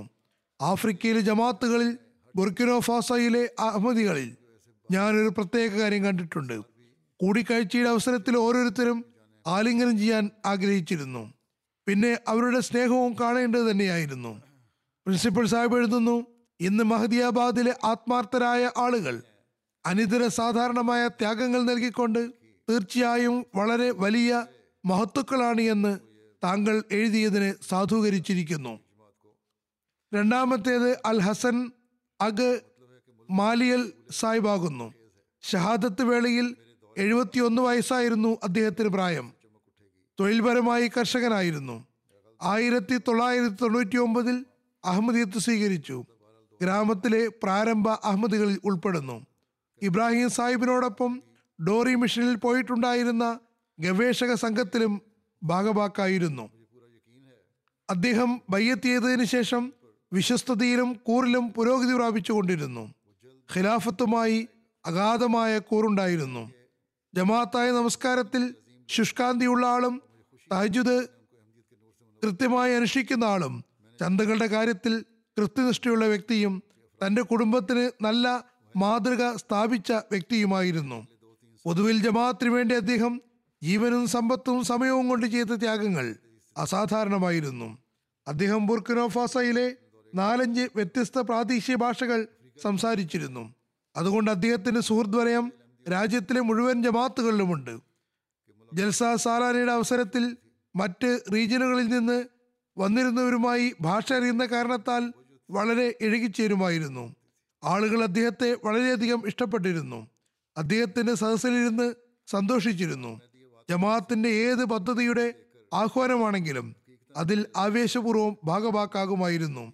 കഴിഞ്ഞ വർഷം ജമാഅത്ത് വഖഫ് ആർജിക്ക് വേണ്ടി ആഹ്വാനം ചെയ്തപ്പോൾ മഹദിയാബാദിൽ നിന്ന് ഇദ്ദേഹമാണ് ആദ്യം പേര് എഴുതിച്ചത്. മഹദിയാബാദിലെ ദുഃഖകരമായ സംഭവത്തിൽ അദ്ദേഹത്തിന്റെ ഇരട്ട സഹോദരനായ ഹുസൈൻ അഗ് മാലിയൽ സാഹിബും ഷഹീദാവുകയുണ്ടായി. ഹുസൈൻ അഗ് മാലിയൽ സാഹിബ് ഇരട്ട സഹോദരന്മാരിൽപ്പെട്ട ആളായിരുന്നു എന്ന് ഞാൻ പറഞ്ഞിരുന്നുവല്ലോ. ഇദ്ദേഹവും 71 വയസ്സ് പ്രായമുള്ള ആളായിരുന്നു. 1999-ൽ തന്നെയാണ് ബയ്യത്ത് ചെയ്യാനുള്ള തൗഫീക്ക് ലഭിച്ചത്. തൻ്റെ ഗ്രാമത്തിലെ ആദ്യകാല അഹമ്മദികളിൽ ഉൾപ്പെടുന്നു. അൽഹാജ് ഇബ്രാഹിമിന്റെ കൂടെ ഡോറി മിഷനിൽ പോയ അന്വേഷണ സംഘത്തിൽ പങ്കാളിയായിരുന്നു. ഇപ്പോൾ മഹദിയാബാദിൽ സെയ്യിം അൻസാറുള്ള എന്ന നിലയ്ക്ക് സേവനത്തിന് തൗഫീക്ക് ലഭിച്ചുകൊണ്ടിരിക്കുകയായിരുന്നു. അൻസാർ സഹോദരങ്ങളെ വളരെ നല്ല രീതിയിൽ സംഘടിപ്പിക്കാനുള്ള കഴിവുണ്ടായിരുന്നു. അവരെ ജമാഅത്തി പരിപാടികളിലും മറ്റും കർമ്മ നിരതരാക്കിയിരുന്നു. തർബിയത്തിന്റെ വിവിധ പ്രോഗ്രാമുകൾ നടത്തിയിരുന്നു. മസ്ജിദ് വൃത്തിയാക്കുകയും മറ്റ് സ്ഥലങ്ങളിൽ വക്കാറമലും നടത്തിയിരുന്നു. ചന്തകളിൽ കൃത്യനിഷ്ഠയുള്ള ആളായിരുന്നു. 5 നേരം നമസ്കാരങ്ങൾ പള്ളിയിൽ വന്ന് അനുഷ്ഠിക്കുന്നതിലും തഹജ്ജുദ് നമസ്കാരത്തിലും കൃത്യനിഷ്ഠ പുലർത്തിയിരുന്നു. മഹദിയാബാദിലെ ദുഃഖകരമായ സംഭവത്തിൽ ഞാൻ പറഞ്ഞതുപോലെ അദ്ദേഹത്തിന്റെ ഇരട്ട സഹോദരനൊപ്പം ഷഹീദായി. അവർ രണ്ടുപേരും ഒരേ ദിവസം ഈ ലോകത്തേക്ക് വരികയും ഒരേ ദിവസം തന്നെ ഈ ലോകത്ത് നിന്ന് പോവുകയും ചെയ്തിരിക്കുന്നു. ഇനി ഹമീദ് അഗ് അബ്ദുറഹ്മാൻ സാഹിബാണ്. ഇദ്ദേഹത്തിന് 67 വയസ്സായിരുന്നു പ്രായം. തൊഴിൽപരമായി ഇദ്ദേഹവും കർഷകനായിരുന്നു. 1999-ലാണ് ഇദ്ദേഹവും അഹമ്മദിയത്ത് സ്വീകരിച്ചത്. വളരെ ശുദ്ധഹൃദയനും നിർമ്മല സ്വഭാവിയുമായിരുന്നു. ജമാഅത്തി പരിപാടികളിൽ പങ്കെടുക്കുന്നതിൽ എപ്പോഴും മുൻപന്തിയിലുണ്ടായിരുന്നു. എന്തെങ്കിലും പ്രോഗ്രാമിന് അദ്ദേഹം സന്നിഹിതനല്ലെങ്കിൽ ഏതെങ്കിലും വളരെ തിരക്ക് പിടിച്ച പണിയോ അല്ലെങ്കിൽ രോഗിയോ ആയിരിക്കുമെന്ന് ഉറപ്പായിരുന്നു. അതല്ലാതെ പങ്കെടുക്കാതിരിക്കുമായിരുന്നില്ല. ഇമാം ഇബ്രാഹിം സാഹിബിന്റെ സഹായിയായ സുഹൃത്തുക്കൾ ഉൾപ്പെട്ടിരുന്നു. തന്റെ കുടുംബത്തെയും ജമാഅത്തി സംവിധാനവുമായി ചേർത്ത് നിർത്താനും ജമാഅത്തി പ്രോഗ്രാമുകളിൽ പങ്കെടുക്കാനും ഉപദേശിച്ചിരുന്നു. അഹമ്മദിയ ഖിലാഫത്തുമായി ആത്മാർത്ഥമായ കൂറുണ്ടായിരുന്നു. ഒരുപാട് നേരം മസ്ജിദിൽ കഴിച്ചുകൂട്ടുമായിരുന്നു. MTA പ്രോഗ്രാമുകൾ കണ്ടിരുന്നു. പ്രത്യേകിച്ചും ഖുത്ബ വളരെ കൃത്യമായും ശ്രദ്ധയോടെയും കേട്ടിരുന്നു. അടുത്തത് സുൽഹ് അഗ് ഇബ്രാഹിം സാഹിബ്. ഷഹാദത്ത് വേളയിൽ ഇദ്ദേഹത്തിന് 67 വയസ്സായിരുന്നു പ്രായം. തൊഴിൽപരമായി ഇദ്ദേഹവും കർഷകനായിരുന്നു. ജമാഅത്തായ നമസ്കാരത്തിൽ വളരെ ശ്രദ്ധാലുവും ചന്തകൾ കൃത്യമായി കൊടുക്കുകയും ചെയ്തിരുന്നു. മജ്ലിസ് അൻസാറുള്ളയുടെ ഊർജ്ജസ്വലനായ അംഗവും ജമാഅത്തിലെ വളരെ നിസ്വാർത്ഥനായ വ്യക്തിയുമായിരുന്നു. ഇബ്രാഹിം സാഹിബിന്റെ വലങ്കയുമായിരുന്നു. അള്ളാഹുവിന്റെ അനുഗ്രഹത്താൽ വളരെ അറിവുള്ള ആളായിരുന്നു. വൈജ്ഞാനിക ചർച്ചകൾ നടത്തുന്നത് അദ്ദേഹത്തിന്റെ സ്വഭാവമായിരുന്നു. ജമാഅത്തിൽ അൻസാർ അംഗങ്ങൾ വൈജ്ഞാനിക സംഭാഷണങ്ങൾ നടത്തുമ്പോൾ അദ്ദേഹവും ആ സദസ്സിൽ ഉണ്ടാകുമായിരുന്നു.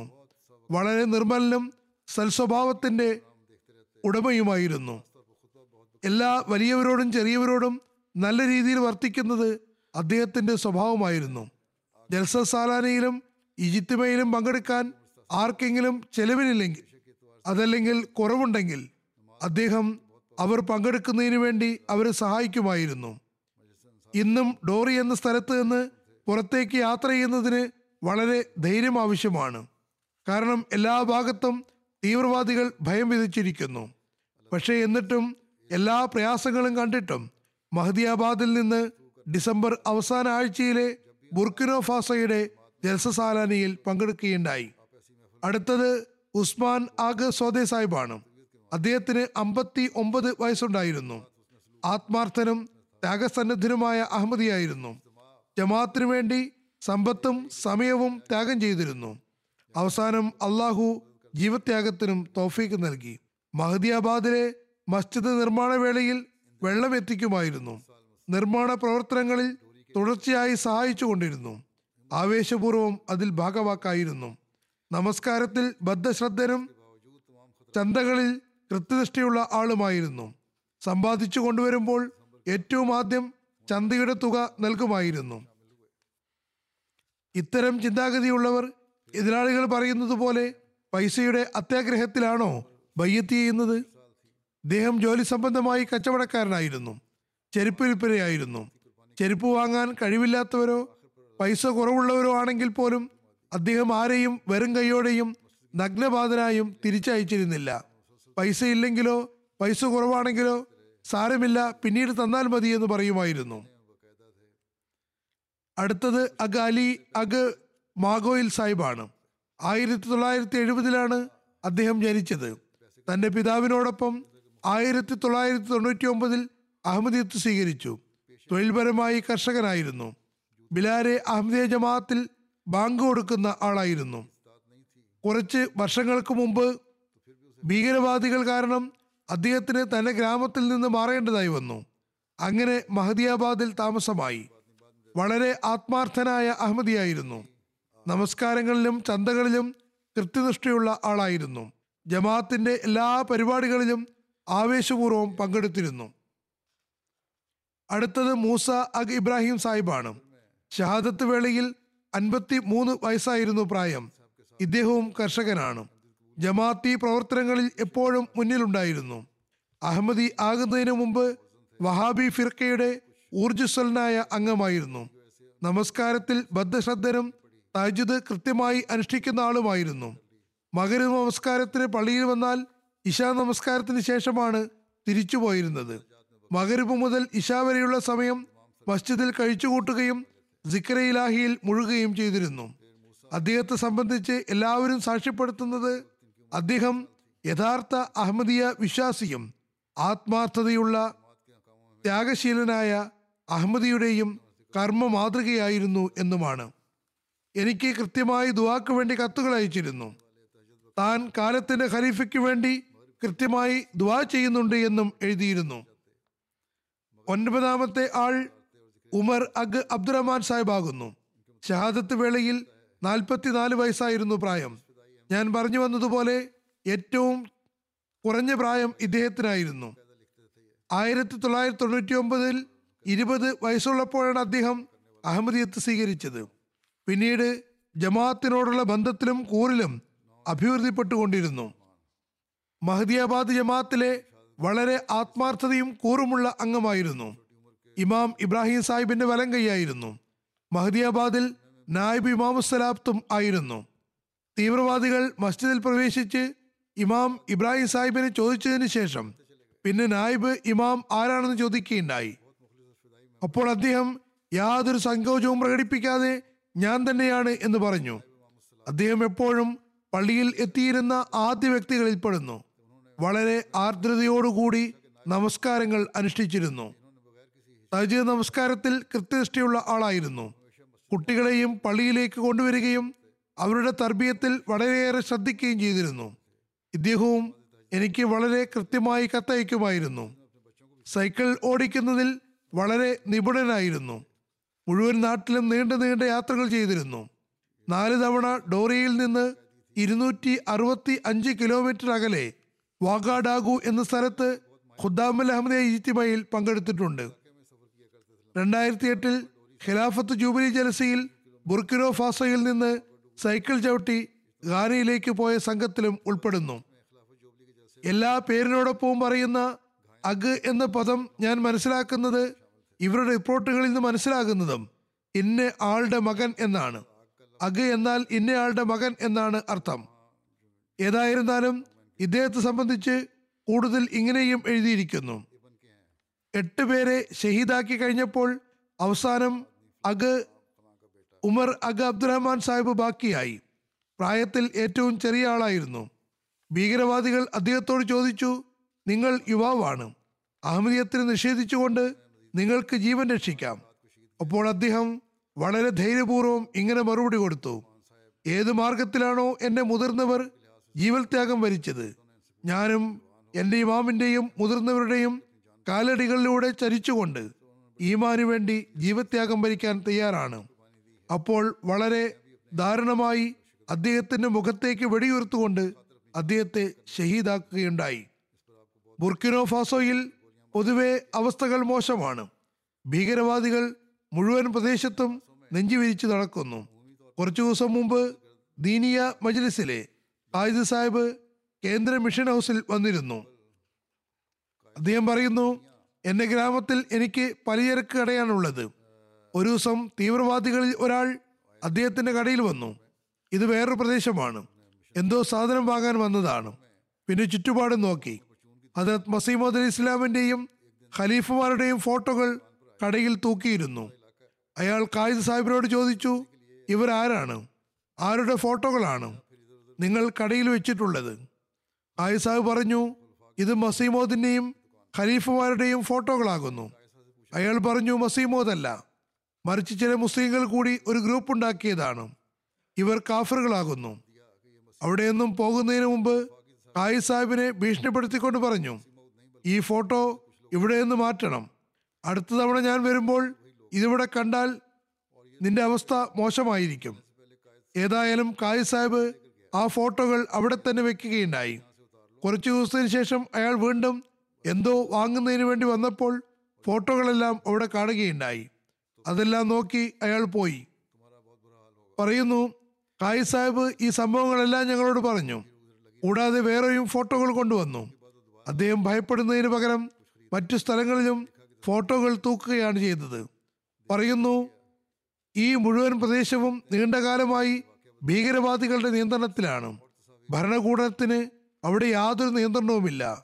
ഈ പ്രദേശം മാലിയുമായുള്ള അതിർത്തിയിലാണ്, അതല്ലെങ്കിൽ മറുഭാഗത്ത് ഡോറി നൈജറിന്റെ അതിർത്തിയുമായി ചേരുന്നു.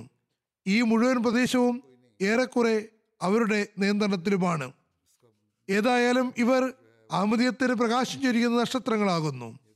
അവർ തങ്ങൾക്ക് പിന്നിൽ ഒരു മാതൃകയും വിട്ടാണ് പോയത്. അള്ളാഹു അവരുടെ സന്തതികളെയും തലമുറകളെയും ആത്മാർത്ഥതയിലും കൂറിലും മുന്നേറുന്നവരാക്കുമാറാകട്ടെ. ശത്രു കരുതുന്നത് ഈ ഷഹാദത്തുകൾ കൊണ്ട് ഈ പ്രദേശത്ത് അഹമ്മദിയത്തിനെ ഇല്ലാതാക്കാമെന്നാണ്. എന്നാൽ ഇൻഷാ അള്ളാ നേരത്തേതിലും അധികം അഹമ്മദിയത്ത് ഇവിടെ വലുതാവുകയും വളരുകയും ചെയ്യുന്നതാണ്. അവിടെയുള്ള സംവിധാനവും അമീർ സാഹിബും യുക്തിഭദ്രമായ നിലയിൽ തബ്ലീഗ് പ്രോഗ്രാമുകൾ ഉണ്ടാക്കണം. മാത്രമല്ല ജനങ്ങൾക്ക് സാന്ത്വനം നൽകുകയും വേണം. അള്ളാഹു സംതൃപ്ത കുടുംബങ്ങൾക്ക് സഹനവും കരുത്തും നൽകട്ടെ. അവരുടെ മുതിർന്നവർ ഏതൊരു ഉദ്ദേശത്തിനു വേണ്ടിയാണോ തങ്ങളുടെ ജീവൻ കാണിക്കവെച്ചത് അതിൻ്റെ പ്രാധാന്യം മനസ്സിലാക്കാനും തൗഫീക്ക് നൽകുമാറാകട്ടെ. ഏതായിരുന്നാലും യുക്തിയോടും ആസൂത്രണത്തോടും കൂടി നമ്മൾ അവിടെ പ്രവർത്തിക്കേണ്ടതാണ്. ഇത് സംബന്ധിച്ച് ഞാൻ നേരത്തെയും അവരോട് പറഞ്ഞിട്ടുണ്ട്. ശുഹദാക്കളുടെ കുടുംബങ്ങളുടെ ആവശ്യങ്ങൾ പൂർത്തീകരിക്കാനും അവരെ സ്വയം പര്യാപ്തരാക്കുന്നതിനു വേണ്ടി 4ാം ഖിലാഫത്ത് കാലത്ത് തന്നെ സയ്യിദ്ന ബിലാൽ ഫണ്ട് എന്ന പേരിൽ ഒരു ഫണ്ട് സ്ഥാപിച്ചിട്ടുണ്ട്. അതിൽ നിന്ന് ശുഹദാക്കൾക്ക് ചെലവ് നൽകപ്പെടുന്നു. ഇപ്പോൾ ഈ സംഭവത്തിന് ശേഷം പലരും വ്യക്തിപരമായും സംഘടനാപരമായും ജമാഅത്തി തലത്തിലും ഈ ആവശ്യങ്ങൾ പൂർത്തീകരിക്കുന്നതിന് വേണ്ടി കുറേ തുക അവർക്ക് വേണ്ടി അയച്ചുകൊണ്ടിരിക്കുന്നു. എന്നാൽ ഒരു ഫണ്ട് സ്ഥാപിതമായിരിക്കെ എല്ലാവരും തങ്ങളുടെ തുകകൾ എത്ര കൊടുക്കാൻ ആഗ്രഹിക്കുകയാണെങ്കിലും സയ്യിദ്ന ബിലാൽ ഫണ്ടിൽ അടയ്ക്കേണ്ടതും പിന്നെ ഇത്രയും തുക അടച്ചു എന്നും, പ്രത്യേകിച്ചും ഞങ്ങളുടെ ഉദ്ദേശം ഡോറി മഹദിയാബാദിലെ ശുഹദാക്കൾക്ക് വേണ്ടിയാണെന്നും അറിയിക്കുകയാണെങ്കിൽ കേന്ദ്രം അതനുസരിച്ച് തീരുമാനമെടുക്കുന്നതാണ്. തുകകൾ വന്നാലും ഇല്ലെങ്കിലും കേന്ദ്രം അവരുടെ ആവശ്യങ്ങൾ ശ്രദ്ധിക്കുകയും പൂർത്തിയാക്കുകയും ചെയ്യുന്നതായിരിക്കും ഇൻഷാ അല്ലാ. എന്നാൽ ആരെങ്കിലും കൊടുക്കാൻ ആഗ്രഹിക്കുന്നുവെങ്കിൽ ഈ ഫണ്ടിൽ, അതായത് സയ്യിദ്ന ബിലാൽ ഫണ്ടിൽ തുകകൾ അടയ്ക്കേണ്ടതാണ്. ഇത് ശുഹദാക്കളുടെ കുടുംബത്തിനു മേലുള്ള ഔദാര്യമൊന്നുമല്ല. അവരുടെ ആവശ്യങ്ങൾ ശ്രദ്ധിക്കുകയും പൂർത്തീകരിക്കുകയും ചെയ്യേണ്ടത് നമ്മുടെ കടമയാകുന്നു. അവസാനമായി ഹസ്രത്ത് അഖ്ദസ് മസീഹ് മൗഊദ് അലി ഇസ്ലാമിന്റെ ഒരു ഉദ്ധരണി സമർപ്പിക്കാം. അദ്ദേഹം പറയുന്നു, അള്ളാഹു നിങ്ങളെ വൃഥാവിലാക്കുമെന്ന് കരുതരുത്. നിങ്ങൾ അള്ളാഹുവിന്റെ കൈകളാൽ ഭൂമിയിൽ വിതയ്ക്കപ്പെട്ട ഒരു വിത്താകുന്നു. അള്ളാഹു പറയുന്നു, ഈ വിത്ത് മുളയ്ക്കുകയും പുഷ്പിക്കുകയും നാനാഭാഗത്തേക്കും അതിന്റെ ശാഖകൾ പരക്കുകയും ഒരു വൻ വൃക്ഷമായി തീരുകയും ചെയ്യും ഇൻഷാ അല്ലാ. അള്ളാഹുവിന്റെ വാക്കുകളിൽ വിശ്വസിക്കുകയും ഇടയ്ക്കുണ്ടാകുന്ന പരീക്ഷണങ്ങളിൽ ഭയപ്പെടാതിരിക്കുകയും ചെയ്യുന്നവൻ സൗഭാഗ്യവാൻ. കാരണം പരീക്ഷണങ്ങൾ വരേണ്ടതും അനിവാര്യമാകുന്നു അള്ളാഹു നിങ്ങളെ പരീക്ഷിക്കുന്നതിനു വേണ്ടി. ചുരുക്കത്തിൽ ഈ ത്യാഗം ചെയ്തവർ പരീക്ഷണത്തിൽ വിജയിച്ചു. ഇനി പിന്നിലുള്ളവരുടെ വിശ്വാസത്തിന്റെയും ദൃഢബോധ്യത്തിൽ മുന്നേറുന്നതിന്റെയും പരീക്ഷണ ഘട്ടമാണുള്ളത്. അള്ളാഹു അവർക്കും നമുക്കും നമ്മുടെ വിശ്വാസത്തെയും ദൃഢബോധത്തെയും പരിപക്വമാക്കുവാൻ സൗഭാഗ്യം നൽകുമാറാകട്ടെ. അള്ളാഹു ആ ശുഹദാക്കളുടെ സ്ഥാനം ഉയർത്തുമാറാകട്ടെ. അള്ളാഹു അവരുടെ ത്യാഗങ്ങൾ, ഹദ്രത്ത് മുഹമ്മദ് റസൂലുള്ളാഹി സല്ലല്ലാഹു അലൈഹി വസല്ലമിന്റെ യഥാർത്ഥ അധ്യാപനം എത്രയും വേഗം ലോകത്ത് നമുക്ക് പരക്കുന്നതായി കാണുന്ന തരത്തിൽ ഫലങ്ങളും പുഷ്പങ്ങളുമായി മാറട്ടെ. ജഹാലത്ത് ലോകത്ത് നിന്ന് വിഭാടനം ചെയ്യപ്പെടുകയും ഏകദൈവത്തിന്റെ യഥാർത്ഥ രാജാധികാരം ഭൂമിയിൽ സ്ഥാപിതമാവുകയും ചെയ്യട്ടെ. ഈ ശുഹദാക്കളുടെ ജനാസയോടൊപ്പം 2 ആത്മാർത്ഥരായ വ്യക്തികളുടെ ജനാസ കൂടി ഞാൻ അനുഷ്ഠിക്കുന്നതാണ്. അതിലൊന്ന് ഡോക്ടർ കരീമുല്ല സേർവി സാഹിബാണ്. ഇദ്ദേഹം സൂഫി ഖുദാബക്ഷ് സേർവി സാഹിബിന്റെ മകനാകുന്നു. അമേരിക്കയിൽ താമസിക്കുന്നു. ജനുവരി 4-ാം തീയതി 83-ാമത്തെ വയസ്സിൽ വഫാത്തായി. ഇന്നാലില്ലാഹി വ ഇന്നാ ഇലൈഹി റാജിഊൻ. അള്ളാഹുവിന്റെ അനുഗ്രഹത്താൽ മൂസിയായിരുന്നു. ഇദ്ദേഹത്തിന്റെ പിതാവ് സൂഫി ഖുദാബക്ഷ് സാഹിബ് 1928-ൽ 17-ാമത്തെ വയസ്സിൽ ആദ്യാനിൽ പോയി ഖലീഫ സാനിയുടെ കയ്യിൽ ബൈഅത്ത് ചെയ്തു. കരീമുല്ല സേർവി സാഹിബ് ഹസ്രത്ത് മലിക് സൈഫുർ റഹ്മാൻ സാഹിബിന്റെ ജാമാതാവുമായിരുന്നു. വലിയ വിജ്ഞാനമുള്ള ആളായിരുന്നു. ഇദ്ദേഹം പല പുസ്തകങ്ങളും എഴുതിയിട്ടുണ്ട്. ജമാഅത്തി സേവനങ്ങൾക്കും അദ്ദേഹത്തിന് തൗഫീക്ക് ലഭിച്ചിരുന്നു. അള്ളാഹു അദ്ദേഹത്തോട് ഓർമ്മയോടെയും കരുണയോടെയും വർത്തിക്കുമാറാകട്ടെ. 2-ാമത്തെ ജനാസ സേർവി സാഹിബിന്റെ ഭാര്യ അമത്തുൽ ലത്തീഫ് സേർവി സാഹിബിയുടേതാണ്. അതായത് ഇവർ കരീമുല്ല സേർവി സാഹിബിന്റെ ഭാര്യയാകുന്നു. അമേരിക്കയിലാണ് താമസിച്ചിരുന്നത്. മലിക് സൈഫുർ റഹ്മാൻ സാഹിബിന്റെ മകളാണ്. ഇവർ ജനുവരി 6-ന് തന്റെ ഭർത്താവിന്റെ മരണത്തിന് 2 ദിവസത്തിന് ശേഷം 78-ാമത്തെ വയസ്സിൽ വഫാത്തായി. ഇന്നാലില്ലാഹി വ ഇന്നാ ഇലൈഹി റാജിഊൻ. മൂസിയായിരുന്നു. ഞാൻ പറഞ്ഞതുപോലെ മലിക് സൈഫുർ റഹ്മാൻ സാഹിബിന്റെ മകളുമായിരുന്നു. അവരുടെ മാതാവിന്റെ പേര് റഷീദ ഷൗക്കത്ത് എന്നാണ്. ഇവർ റബുവിലെ മിസ്ബാഹ് മാസികയുടെ എഡിറ്ററായിരുന്നു. ആദ്യയിലാണ് ജനിച്ചത്. നല്ല പാണ്ഡിത്യമുള്ള മഹദി ആയിരുന്നു.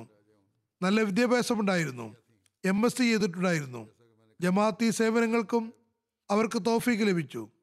അള്ളാഹു പരേതിയോട് പൊറുമയോടെയും കരുണയോടെയും പെരുമാറട്ടെ. ഇവരുടെ സഹോദരൻ മലിക് മുജീബ് റഹ്മാൻ സാഹിബ് തൻ്റെ സഹോദരിയെയും സഹോദരി ഭർത്താവിനെയും കുറിച്ച് എഴുതുന്നു. അവർ വളരെ സ്നേഹമുള്ള ആളുകളായിരുന്നു. വളരെയേറെ പ്രയാസങ്ങൾ സഹിച്ചിട്ടുണ്ട്.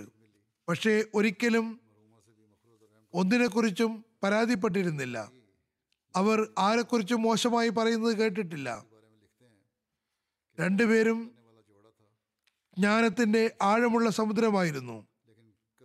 ജീവിതത്തിൻ്റെ അവസാന നിമിഷം വരെയും എല്ലാവരെയും സ്നേഹിക്കുന്നവരും മറ്റുള്ളവരുടെ ആവശ്യങ്ങൾ ശ്രദ്ധിക്കുന്നവരും വളരെയേറെ സ്നേഹമുള്ളവരുമായിരുന്നു. മാഷാ അല്ലാ, വളരെ നല്ല ജീവിതമാണ് അവർ കഴിച്ചു കൂട്ടിയത്. തങ്ങളുടെ ചുറ്റുപാടിലും സമൂഹത്തിലും മറ്റുള്ളവർക്ക് മേൽ വളരെ നല്ല പ്രഭാവവും ഈ രണ്ടുപേരും ഉണ്ടാക്കിയിരുന്നു. അള്ളാഹു അവരോട് പൊറുമയോടെയും കരുണയോടെയും വർത്തിക്കുമാറാകട്ടെ.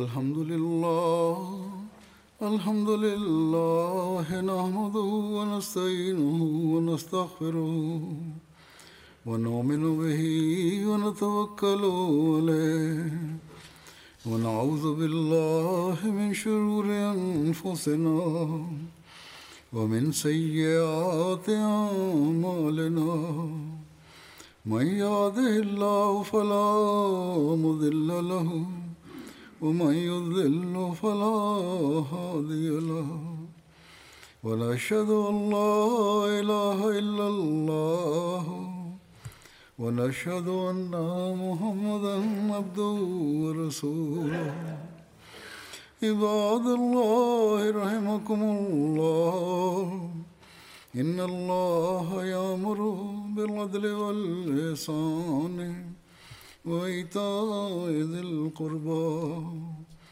وينهى عن الفحشاء والمنكر والبغي يعظكم لعلكم تذكرون اذكروا الله يذكركم وادعوه يستجب لكم ولذكر الله أكبر